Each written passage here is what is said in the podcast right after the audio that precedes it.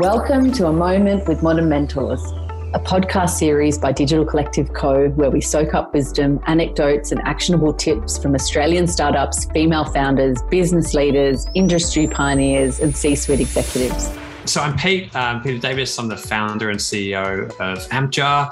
I'm a massive believer in small business and community and the power of authentic marketing. And I've got little twin girls, and we tend to find that um, we just love being connected into anywhere we're spending money. Just we, we find that the more purposefully we spend our money, the more connected we feel in our lives. And yeah, I'm a, I'm a huge fan of when you buy from a little brand, you change their lives and you change your lives. Yeah, I'm so excited to be able to bring this out to the world and see if we can do a little bit of helping along the way. This is episode fifteen, the last one for twenty twenty-one of A Moment with Modern Mentors, A Call for Change, Season two. This week, we interview Pete Davis. He is the C E O and founder of Ampjar, a tech company that empowers consumer brands through collaborative advertising communities. Basically, his motto is stronger together, and that pretty much explains what he does. He helps businesses through the Ampjar platform can promote and collaborate together with their own social media channels. So if you're a small business and you want to help out another small business through the Ampjar platform, you can literally shout out to your community about a great business that you appreciate and like, and they do it back in return. And it's through a, a currency they call the karma. So through karma, you actually build up some credit with each other and you're able to help each other out, and that comes back in return to you. And it's a fantastic model. It's so modern. It's absolutely what everyone needs to be doing, and it supports shopping local, small business and businesses who are growing from the ground up. It's a fascinating interview this week. I can't wait for you to hear it. He's a super smart guy. He's a marketer by trade. He's an entrepreneur. He's got two little young girls and a wife himself, and he has done this firsthand. He's raised money so that he can make this business, this tech company, work and operate, and supports thousands of businesses, not only in Australia, but also around the world. He's got a global ambition, and it's a fascinating story. So I look forward to you hearing this interview with Pete Davis from Ampjar. Hi, Peter. So good to have you on A Moment with Modern Mentors, A Call for Change. This is season two. And actually, you are our last guest for two thousand twenty-one. This is pretty exciting and finishing off on a high. Why don't you tell us a little bit about yourself? What a year it's been, huh? twenty twenty-one goes down in history. It's such a great year for everyone. This is the perfect time of year because as everyone's kind of coming into the end of November and into the holiday Christmas season, you know, people are starting to think about, you know, spending probably hard-earned money, that especially this year, it's been such hard-earned money on gifts and presents and experiences for that holiday period. And, you know, I myself know that I don't want to just kind of frivolously give it to some big corp. I'm, I really, you know, like exactly like you say, I want to make sure that the, the people that have been brave enough to start and get through this period, that's yeah. where I'm giving my money to. So, oh, it's, I can't wait to talk to you about Ampjar. I guess one of the things that I wanted to find out a little bit more about you was what an altruistic company to launch, but how did you get here? Tell us a little bit about your background and what led you to this point of launching a business like Ampjar. Yeah, so I actually worked in professional sport, like not as an athlete, as you can probably tell, but um, yeah, worked in professional sport for the formative part of my career and worked my way up to work for a very big international marketing company. We worked with Australian, the Australian Open and ran that commercial program, or got involved in that commercial program, and we worked on bringing Tiger Woods out to play in the Masters out here. And so we did some really big glitzy stuff. And then there was a brand that I loved, which was called Moxie. It was a feminine hygiene brand. I just loved the founders, just two great people doing really cool things. And they said, yeah, look, we're not going to sponsor this big fashion event that I M G owns. We're going to do this thing called social media. Do you know anyone who does social media? And it was like, oh, my wife sort of does stuff in that area. If you want to talk to her, you can go and talk to her. And I remember coming back home and saying to Maria, my wife, hey, there's this brand that wants someone to do social media for them. You should go and talk to them. And she was like, I have no idea what, what I would even say to them. And she was sort of doing it for some magazines that she was writing for. And I was like, oh, don't worry, go talk to them. And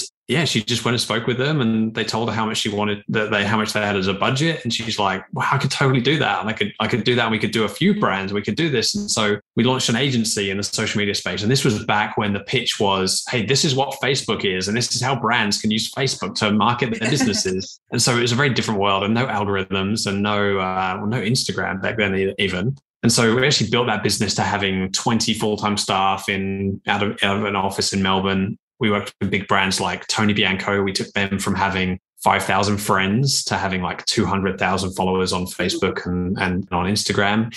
We were working with some really big brands like Clarins, the big French skincare company, and just a lot of huge brands. But we saw this new trend coming in that as the tech got easier for small businesses to, to launch in our world, we were on the side of someone like Clarins, and we'd get imagery from Paris of this incredible model walking down the Champs-Élysées. And then we'd architect like what this gonna, what this is going to look like, how we're going to speak about it, what we're going to share. And we'd put it out on social channels. And then a couple of girls who are running a skincare company out of the back of a van in Byron would put up a post. And which one do you think got more engagement? Like, it was always the more authentic story that people loved. And we very quickly realized that for big brands, social media is about just amplification, just putting your story out there and trying to look cool and do your thing. And for small brands, social media is a game changer because it lets you talk to people in that one-on-one way that you're so good at normally doing over a counter or over a market stall, and have that relationship at a, at a one-to-many scale. And so, yeah, I dropped what I was doing on the agency. We actually sold the agency to private equity, and that worked out really well for us. Yeah, I jumped into to launching Ampjar, and I, there's a bit of a story. I did the whole Silicon Valley route. So I went over to San Francisco, raised a couple of million dollars from some venture funds in San Francisco and in New York. And so I have to go to New York for business business meetings quite often, which is quite the shame. And they're based in Tribeca. So it's not even that it's a rough part of New York. It's like the nicest part. Um, and so... yeah, it's uh, it's kind of how we got to where we are right now. That's awesome. And what was it about launching Ampjar that kind of distinguished that from your an agency that you had clients like Clarins? Like, what was the difference between your new proposition and the old proposition? I think the, the old proposition was we were we were backing businesses that could afford to give us thousands of dollars a month to mm.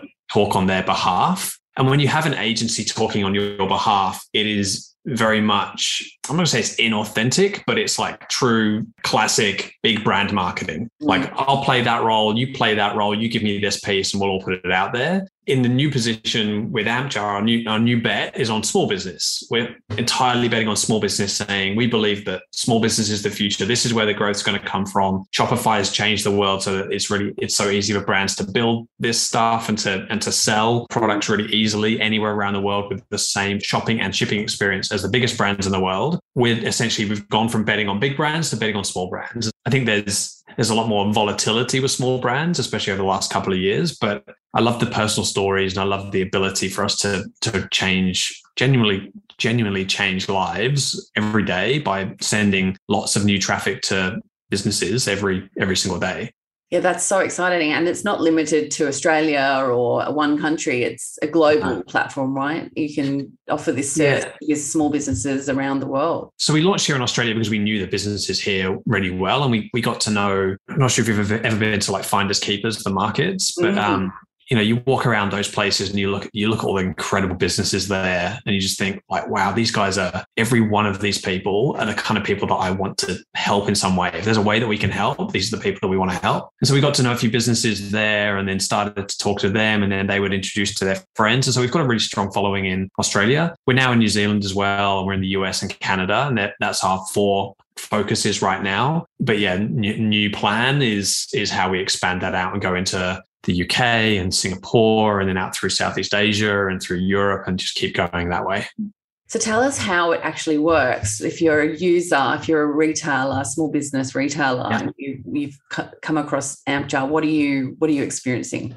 Yeah, so we're essentially a platform where you discover other businesses that you want to shout out and be shouted out by in return. Mm. So we're a whole big community of just under a thousand brands where you'll jump in, you'll have a look around and say, I could naturally shout out some of these businesses. This feels like a thing that I could do. I could look at someone here and say, wow, I'm super proud of this brand over here that's launching this new product. They're amazing. Go check them out. Or, wow, don't you love this new product from these guys? Have a look. So if you're comfortable, if you're the kind of person who can lift other people up and you're comfortable doing that and you feel as though you can do that in your normal dialogue through mm. Instagram, you would just jump in and you would just ch- start to share some people. And so it doesn't mean that those people have to share you back or will be the ones who share you back. Often it works that way. But then what happens is what our system is underpinned by what we call karma. So when you shout someone out, you earn karma. And when you've got karma, someone can shout you out. So every person on there who's got karma has done more sharing than they've been shared. And so they're the people that you would go and choose to share. And so it's this whole big community of I jump in, I choose people that I might want to share at any given point in time. And those are the, those are the people who then shout me out and get me out in front of their customers and get lots of traffic heading my way. And have you felt it's been a bit of a shift for people? Because I know we're, we're moving into this space where people are starting to look after each other a lot more. You know, there's this real sense of look out for people, make sure people are doing okay, support where you can, support local, shop local. But there is, at the end of the day, kind of only a finite amount of products out there. And, uh, you know, I'm assuming there's a bit of a shift that has to go on for retailers to think, okay, if there's one pajama store online and then there's another competing one, you know, there's only, you know, one that can win the battle. But how is this community, how does that shift those thoughts and that con- con- competitive landscape and actually bring it right into the community? Because I think this is the most interesting part about Ampjar. Yeah, I, I think that a lot of people absolutely get it straight away, and a lot of people absolutely do not get it straight away. and and generally, you can tell who it's going to be. Generally, there's a there's a kind of gender split as well. Is that women get it, guys don't get it. Guys don't get it. It's maybe this like competitive, gotta be the winner. It's a one horse race where, where there's there's only one that's going to survive kind of mentality. Whereas I think women seem to understand that I'm like one out on my own. I'm out here trying to do this thing. Yeah, maybe I've been able to employ someone else to help me with this and someone to help me with this. Maybe I've got four people in the factory helping me with all these other things. But they understand that there's this model of, of being stronger together. Mm. And it's possible to go out here and just do your own thing and fly your flag and win on your own. But it's a lot easier if you have other people who are out there evangelizing for you. Mm. If you launch a product tomorrow and you were responsible for sharing, doing all the sharing and putting it out there on your own, a lot of people think that, okay, well, I've got to put this much budget into this. I've got to spend in these areas. I've got to go and do this. The people who already have like a pre-existing network around them, they don't have that cold start problem. Mm. They have this ability to say to their friends, hey, we're launching this new range on this day. I'd love if you could share it out there. You know, one jewelry brand sharing one skincare brand saying, oh, like check these guys and just released this new like charcoal mask. I love these guys. I, I love their eye serum. Maybe this, this product might be brilliant as well. Mm. That goes a long way because oh, you're yeah. talking to people who shop with small brands. Yeah. You're talking to people who believe in one story. And let's be really clear, buying from a small business is a leap. But if I go and buy something from Kmart, I know I can take it back. If I buy something from IKEA, I've got the three hundred sixty-five day returns policy. And if I don't like it, if I snap it as I'm trying to build it, I can just take it back and it's up, it's up to them to replace it. When you buy from a small business, you take a leap because someone's out there saying, hey, I've started this new like beeswax candle company thing and we're brilliant and we're awesome. But you don't know that. You're just listening to what they say. And so you have to take a leap to believe in this small business. So when you've taken that leap and you've bought something from this new business, you've kind of gone through something together. You've had this thing where you were like, I'm going to spend, I'm going to give you this forty dollars. And if I see it, fingers crossed, I see it. But I know that if you just ghost me, I'm not, I mean, never see that money again.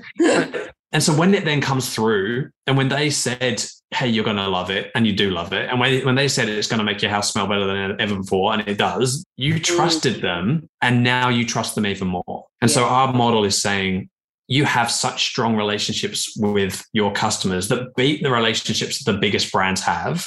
You leverage those relationships to go and get more because there's other people out there who have that same depth of relationship and we want to help you leverage that. If you just, just to like stretch on the point, probably too far, but if you were a brand like Red Bull, Red Bull is the best marketing brand in the world. They do better than anyone else in the world.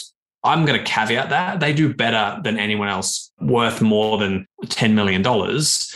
But the smallest brands, the ones that you meet the owner at a market stall, and then, you know, then she's got a couple of market stalls, and then she goes here, and then she's got herself a retail location, and then she's got a absolute pump in Shopify store. They're the best brands in the world because they're the ones who build that relationship so that I actually care about you. Like, I actually give a shit. And so yeah. do I care about the owner of Red Bull? No. Do I like when they make a video of a guy jumping out of a spaceship? Yeah, that's cool. But it's not the same as how much I actually care about this little brand that I mm. genuinely love and genuinely want to see win, and I want to give my money to. You know what I mean? Yeah. And do you think that, um, you know, in terms of the life cycle of the retailer that comes and launches on Ampjar, they need to be kind of pretty established by the time they get to you? Is it kind of a marketing channel that they need once they've got their Shopify store, once they've got a pretty flourished Instagram feed, you know, they're, they're got their shipping established and things like that? They've got to be set up properly, right, to to really leverage it.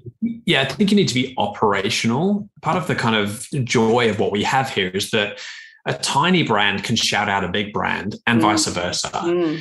The hard thing about collaborations is that normally you're looking for someone who's like, well, I've got twelve thousand followers. This person's got fifteen thousand followers. So I have to kind of go to them like, like little cap in hand to be like, yeah. please, sir, can you, can I please like do a collaboration with you? I know I'm not quite as big as you, but will you please, you know, and it gets a little bit weird because you kind of have to find your sweet spot. Whereas the way that Ampjar works is that if the big brand shouts out a small brand, they'll just earn more karma for doing it. If right. a small brand's only going to get, you know, two or three clicks on what they share, well, then they'll earn less. How does that work then? How does the karma yeah. kind of currency work? Yeah, so we have relatively complicated algorithms in the background that say, okay, well, if if there's this many views and this many clicks, it equals this much karma. And so it could be different on different channels, like a view on an Instagram story is not the same as a view on post-checkout or something like that. Mm. And so and we've got a few different ways that you can shout out people on emails, Instagram, TikTok now, uh, Facebook if you want to. So there's there's a whole big array, array of things. And in every channel, we've done some maths to work out what a view's really worth, what a click's worth, and like the shopper intent at that point in time. So it's all based on the likelihood of you getting a conversion. And so essentially anytime you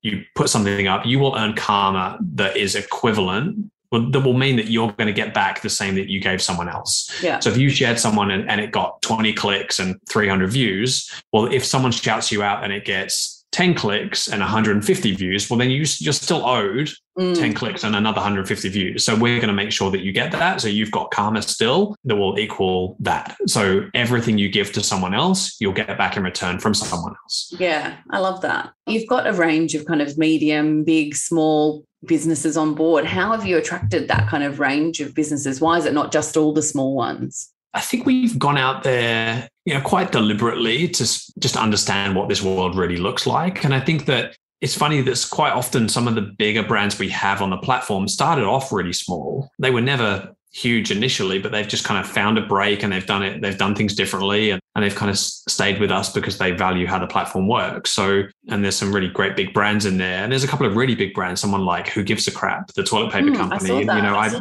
and so, you know, we, We've known them for a long time, and like Simon, the C E O, and I have known each other for a while. And and you know, I remember just like being at a panel talking with him a few years ago, and you know, now they're worth ridiculous amounts of money, and they're huge, they're all over the world, but they still understand that they have to keep acting and behaving like a small business mm. if they want to keep the strength of relationship that they have with their customers. If they suddenly went out there and said, "Nah, we, we don't care about this stuff anymore, where we've come from. We're going to now just go talk like a big brand," they'll lose what they have because someone else will come in who I believe in more, who wants to talk to me. They can lose that market share that they've gained. Do you think that's something that's common with business owners who have grown, that have started small? Do you see that often? Because I think that's actually fascinating. You know? I think there's a big challenge for sure, because mm. sc- scaling means that you can't do everything that you used to do. And so even if you're someone who said, all right, well, I'm going to, I'm going to go to some markets, and so many people have started this way and, you know, done the whole sell a product in a mason jar at a market, whether it be a granola or a skincare or candles or whatever. It's like, yep, yeah, I'm going to find some jars and put it out there on a table and see what we can sell.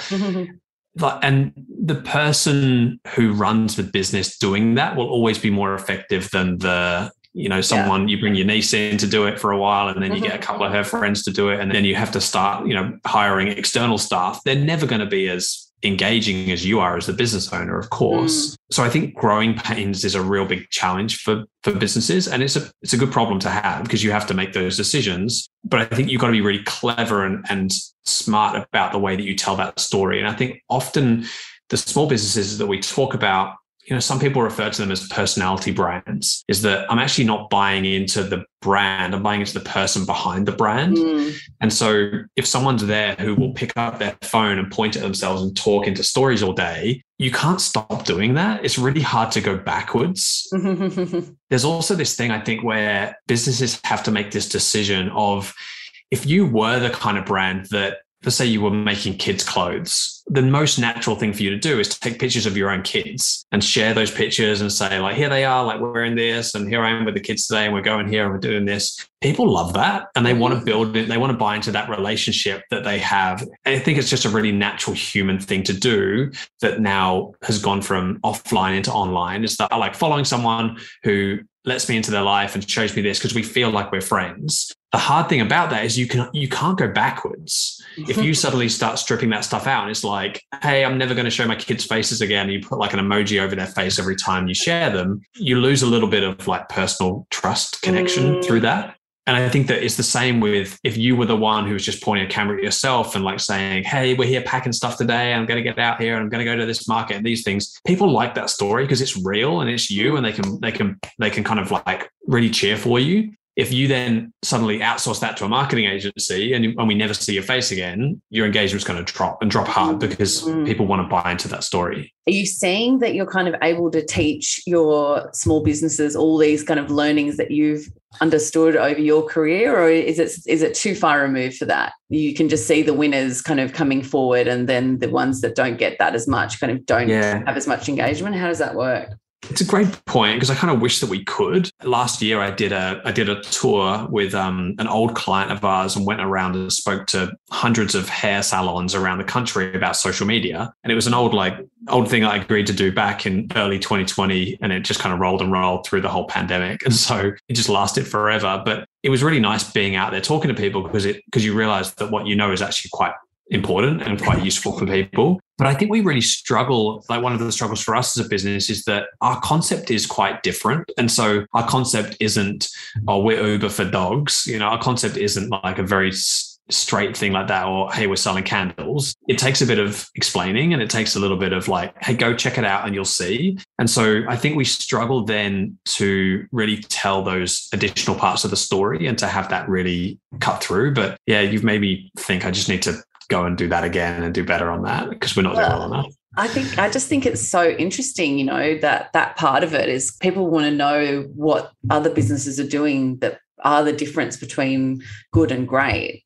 A lot of content and reels and video movement is working very well, but people feel, I, I hear on the word on the street is that people feel quite frustrated with the fact that Facebook and Instagram aren't delivering the same results as they used to. Community channels like yourselves are where you're really getting that authentic share from. And so I think, you know, you've certainly hit on something from a community perspective. How do people get involved? It's not super expensive to get involved in Ampjar either, is it? It's it's quite a kind of like an affordable monthly fee. Do you want to talk us through a bit about how that works? Yeah, we've got this really weird reverse pricing model, which um, some people totally get it. And some, again, it's just, it's another thing to just, to explain, where if you're active, we actually won't charge you to use the platform. So we call it auto boost. So if you're using the platform, you're earning credits, then you just keep on going and you can use it totally free. If you're someone who is not such a big sharer, you'd rather use it as like more of a paid channel. You want to just buy karma rather than earning karma by sharing other people. Then, yep, just tell us how much you want to boost every week and we'll and we'll boost you. So um, you can mix that up. You could say, you could just take a couple of weeks off and just boost for a couple of weeks, or you just keep on going. So all you have to do, if, if you want to keep it free, you just do at least one shout out in a week. And it's really easy to do. It's very straightforward to do that, but it's just one shout out every week. And then otherwise, yeah, you can tell us, just boost me ten bucks and we'll buy, we'll buy you some karma any otherwise. And, and you can do it that way. it's kind of a must do, right? Because there's no downside to it. You've got your kind of very affordable entry price, but then you've got the opportunity to have a partner or a collaboration with a brand like Who Gives a Crap or one of the thousand on your platform. What are the things you need to do to kind of attract brands to shout to you and share your product and, and services? Yeah, so so there's a few things. One, when you join, we'll ask you to complete a bit of a survey. And so you'll jump in and say, all right, my customers generally identify as these genders. They, um, they're this, this old, they live in these areas, they're into health, or they're into their, their parents or their expected parents, or they're into fitness stuff or whatever it might be. Just tell us those stories, give us those, hit the tags, tell us which ones it is. And what that allows us to do is it allows us to align you with every brand on the platform and tell you who we think is the best possible fit for you. And so it'll be that hopefully you're sharing lots of different people and you jump in and say, yep, I can shout them out and them out. And you just keep on scrolling, scrolling, and you just find hundreds and hundreds and hundreds of brands that will be a great, a great fit for you anyway. And it doesn't have to be that it's like a really deep collaboration. It's, it can just be, I'm just going to shout this person out. And then that might become something further down the line. But we want you to be able to do the, the highest value part of collaborations really quickly and easily. Yeah, then then you'll just set up your, your profile so that when people see you, they, they see the kind of content that you believe in, the kind of content that you want to be shared. They hear about you, they learn what your real story is so that when they share you, they might jump in and say, hey, it's another twin mum over here. She's doing this thing, or check out this person. She actually just lives like just down the road from us. Like those kind of things are mm. really useful when you're talking about this, like doing a natural shout out. Then we have things like we have shout out parties where you can join with a group of other people who will say, we're all going to shout each other out over this forty-eight hour window. And it just means that you might have something you really want to talk about, or you might just say, this is a really nice kicker just to get me lots of new traffic coming my way. And for you to put something up that says, hey, everyone, over the next couple of days, I'm going to share some of my favorite businesses in mm. the X space, or who are all based in this state, or who are all also mum founders and all this kind of thing. It gives you an opportunity to say, to, to put it out there, and it becomes a positive thing for your customers. So our biggest thing is we never want a shout out to be a negative thing. We never want it to be reluctant. Mm. We always want it to be something that you see as a value add between you and your customer, and not, uh, all right, well, like I have to give up a bit of advertising space to get a bit of advertising space. No, it's not like that. It mm. has to be, you want to be able to shout this brand out and say, I'm bad at the language, but it's like, oh, I'm totally crushing on these new earrings over here. Like that kind of thing is the kind of stuff we see all the time, because yeah. again, if it's natural that the, the businesses that we have in the platform, they've been accepted in. We don't just let anyone in. So they've mm. had to come in and say, well, it's truly interesting about this brand. Is this the kind of people, kind of brand that other people would want to share? If not, then look, hold on, there'll be a time that we can let everyone in, but for now it's not for you. And so there is a little bit of a bar, but the, the bar's not ridiculous, but the, you'll just know, you know, if, you, if yeah. you're out there doing something authentic, if you're out there, if you're selling iPhone cables and you're drop shipping them out of Hong Kong, you're probably not going to have a good time, because we just, we just wouldn't let you in, even if you've got hundreds of thousands of followers. And we see that kind of stuff all the time, because we would rather focus on someone who is building a jewelry company who's got two hundred followers, but is doing it really authentic, authentically. I'd rather those guys, because they're the ones who are going to grow and, and, and win. Yeah, as you're speaking, I'm thinking I have so many businesses that I want to introduce to Ampjar who are doing exactly that. They're startups, female startups, you know, founders that have kind of had this great idea and just spent many years working on it.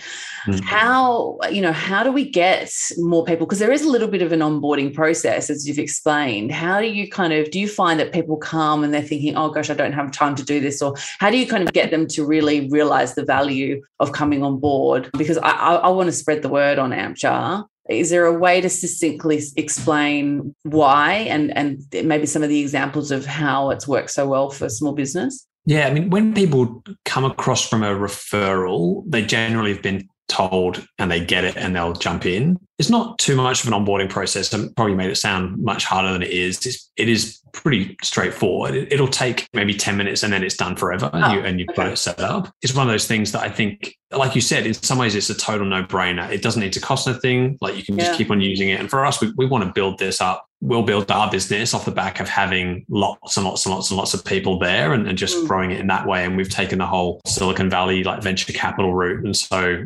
losing money for us is fine for now. We'll just raise a bit more and we'll just keep on going down that path. So yeah, just I think I would say it's one of those things that is such an easy part of your marketing mix, and mm. and it's a really easy thing for so many other businesses to do. And people who join stick at, stick at it. They love it, and they they love the free traffic that they get for it. Yeah, that's what I was thinking. It's just got to be part of your marketing mix. You do your social, you do your Ampjar, you do your community management or whatever it else it is that you do with your limited budget. Tell me, I, I kind of, you know, you've obviously got a lot of experience in raising money and, and, you know, buying and selling businesses or launching and selling businesses. What was your background? What did you do in your study and, and getting to this point? I know you, ha- you launched your agency, but what's your specialty, if you like? Yeah, I guess I'm a marketing person, but yeah, it's a good question. It's one of those things that in some ways I've never really understood. I just kind of, I just naturally, this is my space, and I love, I love the whole like business, just general business stuff. And I was talking yeah. to someone yesterday, and he's a guy who lives over the road from me, and he was saying, oh, I love buying and selling cars, but my parents don't want me to do it. It's from a Lebanese family. And it's like, my, par- my parents want me to have a real job. And so, and he's like, but he's like, but what do you, what do you want to do? And I'm like, I love doing this. He's like, yeah, but what do you want to do? Like when you, like if you had, if you sold the business, what would you do? And it's like, I love doing this stuff. I wouldn't stop. Like I couldn't just stop doing it. And he's, he's like, you wouldn't just like, you know, just go and Get a real drive job. around and go on holiday. And it's like, it's like, mate, you know how you love working on cars and you would do that in your spare time? Like, I love doing this and I love working on businesses. And, and yeah, we've, I've recently invested in a few more businesses, and that'll come out pretty soon because there's a couple of great businesses I've joined, and I chair the board of a, of a really nice charity called Liptember, which is uh, mm. in the women's mental health space. And yeah, so we, you know, last week we, we've actually been building the board up and brought a couple of great people onto the board, and last week we all caught up, and actually next week we're all going to catch up again and do a big in-person, imagine that, um, wow. session about strategy and the direction of the charity and where we're going to donate our money and all these things. And so I just love being impactful in that way. And, and mm. you know, I guess my background is marketing, but I've just always sort of understood these things. And I, I always say it's like, hey, if any of our customers want to call me up and just chat about business stuff, I I love doing it. And we find out so many interesting things by having those mm. conversations, because people will say, like, our factory burnt down and this happened and this happened. And, you know, it's a real story is that someone, someone called, called me up and had that conversation. And we just talked about like where they could go next and how they could do supply chain and where it might work. And I just find that I love being that sounding board for people. And, mm. and yeah, but I've advised, I'm, I'm still advising some companies, like some different startups in the U S in particular. And I find it really fun. It's just my thing. I mean, you sound super entrepreneurial. You obviously are entrepreneurial. What do you think is the reason that you became the way you are? I mean, what, what was your kind of influence there? My mum was a childminder all of our lives, and my dad worked in insurance. And so it was never particularly anything that inspiring from that side of things. My mum was actually the first woman to trade international currencies on the London Stock Exchange. Um, and she had zero education. She was one of those classic, at sixteen, you just jump on the train and go into London and you just knock on the door of a bank and ask for a job and you get a job. And I think the economy's changed slightly from those days. Yeah. So I think she was always a bit driven in that area, but then she kind of gave it all up to have us kids. And so I sort of, I sort of get that. But also I think I've just generally surrounded myself with people that kind of push me in the right direction as well. And I'm a big fan of like mentoring and having people around you that you can look up to and that are willing to give their time for you and then doing the same back for mm-hmm. other people. I think that maybe the way that everything's moving at such a pace now, it used to be that mentoring was always the smart one talking to the other one. Mm. And now it's so different because so often, you know, the smart one built businesses in the nineties and early two thousands, but a lot of things were very different then, and they know nothing about social media and they know nothing about the way that you commercialize through apps and, and all these kind of things. And so it, there's a lot of different ways to look at how the mentoring relationship works. But if you don't have people around you who play that role for you, have a think about it. Who is there? Who else is there that's running a business? It could be a totally parallel thing that you're mentoring each other mm. and that you're providing a, a support infrastructure to each other, that I'm running a business, someone else is running a business. Why don't we just chat once a week or have, an, have a WhatsApp chat and we can just talk about things? Because I think that that exchange of knowledge piece is really, is really valuable, and you don't have to do this all on your own. There are other people out there who can help you. And do you find that that's kind of what you're instilling in Ampjar as well, this connection between businesses who can develop a relationship, you know, outside of just promoting each other, but actually business to business? Totally. Yeah, we, we see that so often, is that people meet on our platform just by shouting each other out, and then someone D Ms the other one and says, hey, thanks for sharing me. And the other one says, no problem, I love your ex. And then someone, and then it just rolls from there. And then, you know, a few weeks later, they're doing more and they're doing more and they're doing more. And so we've got plans to find ways that we can add value to that. For now, we're happy to just let it happen. I'd rather it happened and people got the connection, the value out of it, rather than us trying to commercialize it. But if there are ways that we think we can help with that, then we'll, we'll add that into the platform and make that more possible, because the best brands always have a community of other people around them. Mm. And sometimes, you know, there's there's some founders I know in a, in a town in, in Victoria called Bendigo that you might know. Yeah, um, I've got a client in Bendigo, actually. I, and there's something in the water there. There's something in the water in Bendigo where there's so many people who are doing this thing. They're making a push. They're trying this out. And they've done a great job of connecting with each other. There's there's one group called the Girls from the Go that's amazing. It's all business founders who are doing their thing, and some of them are blown up, some haven't blown up yet, some Girls of them will never blow up. I get it. and, yeah, and and they're brilliant at just helping each other out. And I think that that model of people who have that support network around them, they're just more likely to win. Mm. So if you can just play the odds game and say, yeah, look, what if I got some people around me that I could say, hey, is anyone else having issues with shipping right now? Who do you use? Is there anyone else that I should be trying? And if someone's found something out, well, then tell your friends, like help people out, because they don't need to go through that mistake. They might save thousands of dollars a year by flipping to another provider, or by all of you together going and hiring an accountant so that you're not just all paying the same rate as one-on-one, mm. but five of you have gone to one accountant who said, hey, we're going to move as a group, but we want a good deal, you know? And so why not try to find this way of like being this stronger together notion? I think there's so much in that. Is that your motto, stronger together?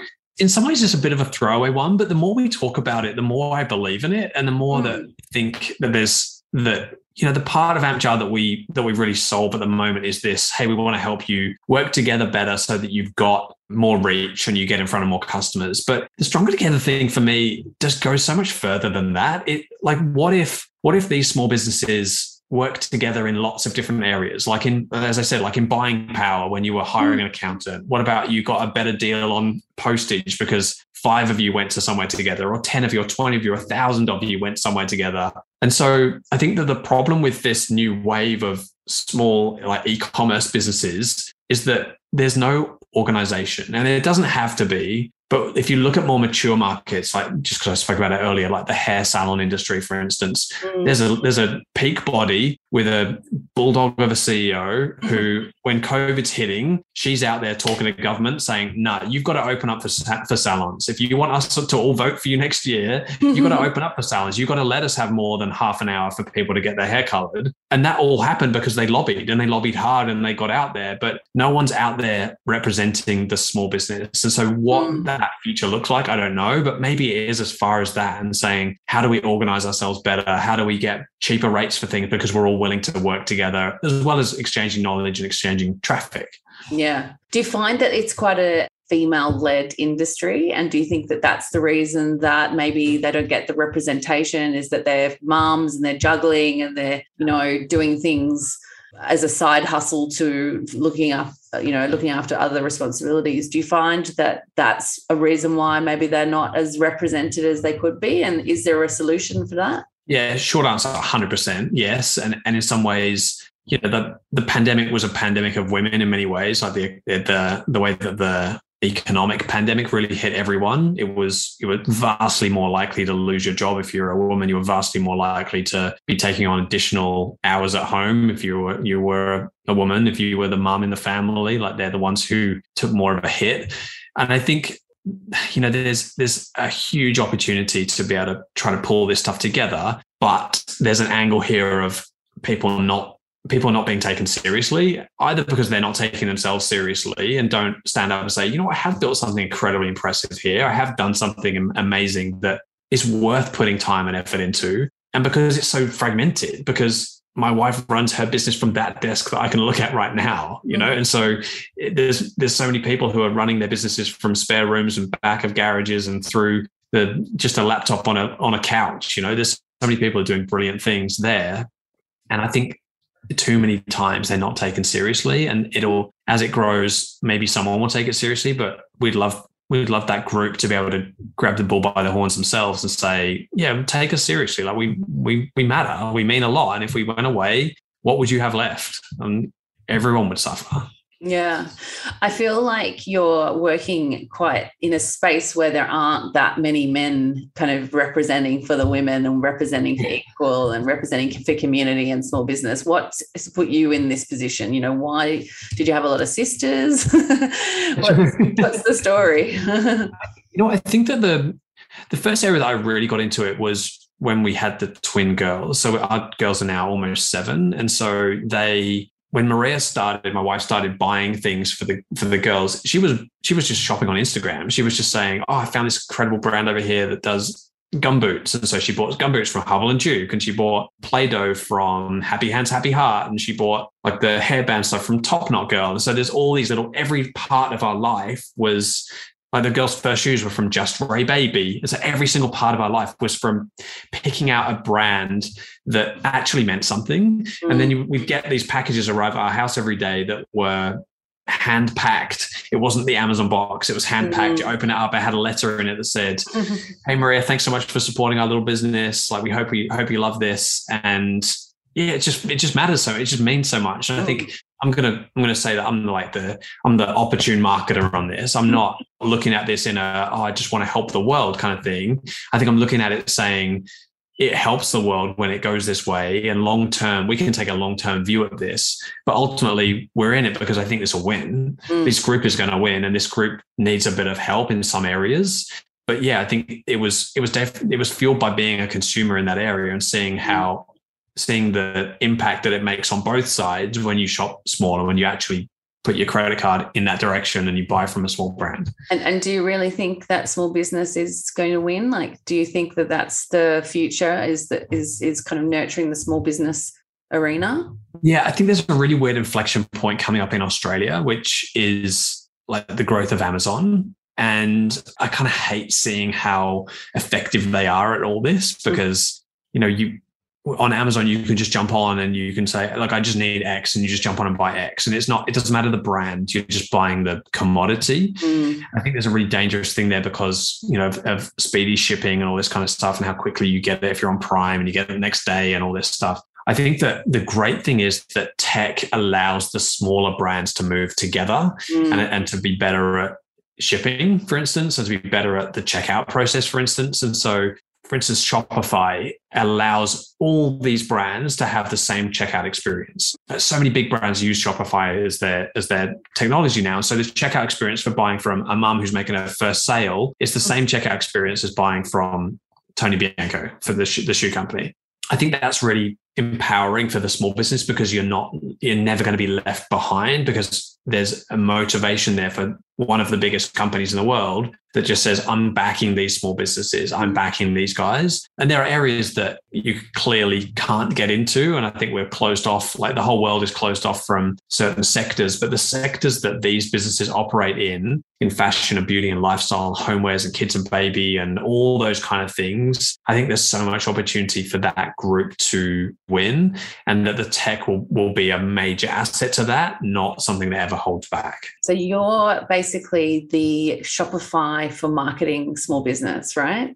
You can be the marketing platform, like Shopify is the e-commerce platform for businesses big and small.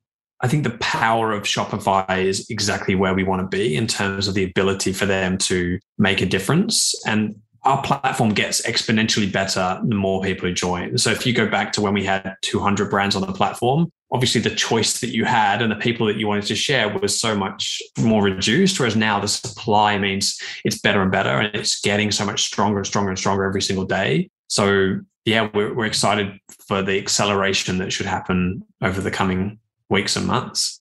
So you're going to give us a little insight into what the future looks like, or do you have to keep that under wraps at the moment?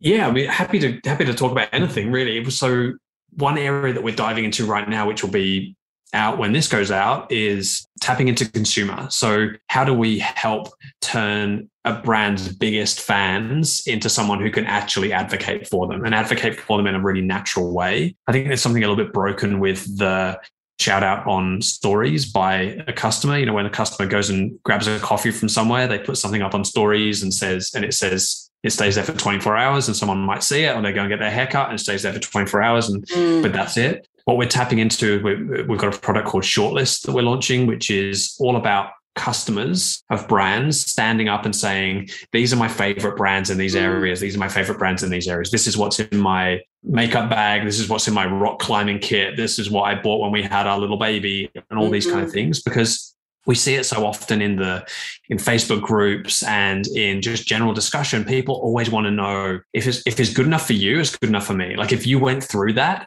tell me, because I don't want to have to think about all these terrible decisions I have to make about, now we've got twin baby girls. Like, what should we, what should we get? Like, help me. Yeah. And so I think friends helping friends to discover other businesses is, is critically powerful, especially with the way that advertising works now. So advertising through Facebook is really broken. Advertising through any other platform is really hard. And so I think that the model of really empowering your customers to stand up for you and really go into bat for you is, is the next way that we want to help these businesses. Oh, that sounds so cool. I can absolutely agree with that. I would love to know the ins and outs of my friend's makeup bag so I didn't have to ever think about what brand to buy again, because I think you're right. There are so many brands and so many businesses and so many products out there. It is hard to actually find what you're looking for. So you do make a lot of mistakes. And I guess that shout out model and that community kind of recommendation model does really help other people who already know that they like something, but they just don't know what it might be. This has been a huge conversation and loved talking to you, but we're kind of coming to the end. And I did want to ask you a couple of questions that we do ask um, all of our interview guests. And that is, have you read a book that's kind of really changed your life or impacted your decisions along the way that you can think of? I'm going to pick something really recent that I read, because I think that this book is really simple in its way, but is a, it can be a really good kind of diary for life, or a, a really good way to organize your life, which is Atomic Habits. Mm. So it's really recent. You'll be able to get it anywhere. My wife's reading my copy right now. And it's one of those books that I think it allows you sometimes to take a step back. And I think there's lots of books out there that just inspire you and give you lots of thoughts about, hey, how to run a business and how to do these things. And I'm a, I'm a non-fiction reader. I'm not a big fiction reader at all, because uh, I just I just can't get my head into it somehow, which is awful. Um, I'll discover the joy one day. But this book uh, is all about how you structure and think about things. And I want to try to help these business owners to really cut through the noise, because you have... the problem that we we know, the biggest challenge for any small business owner that we ever deal with is time. And it's always about, I can't do this when I've also got these thousand things going on. And unfortunately, the best way for, for these people to help themselves is by just trying to be a superhuman at turning themselves into being the most organized person that they can be. That's critical to them being able to juggle life and family and kids and keeping fit and healthy and eating great food and having fun and running a business. It's hard to do all those things. And I think that if you can, if you can try to be a real superhuman at doing that, Atomic Habits is a, is a real help. I am going to be ordering that straight after this chat. And one of the things I wanted to also ask was, you know, you've, you've obviously doing a very purpose-led work at the moment, doing it for a real altruistic reason, which is trying to help others. But is there something that you, if you were standing up on a podium and had that, you know, voice to speak to a lot of people, is there a big message you've got on top of your mind that really kind of is important to you and you want to get off your chest?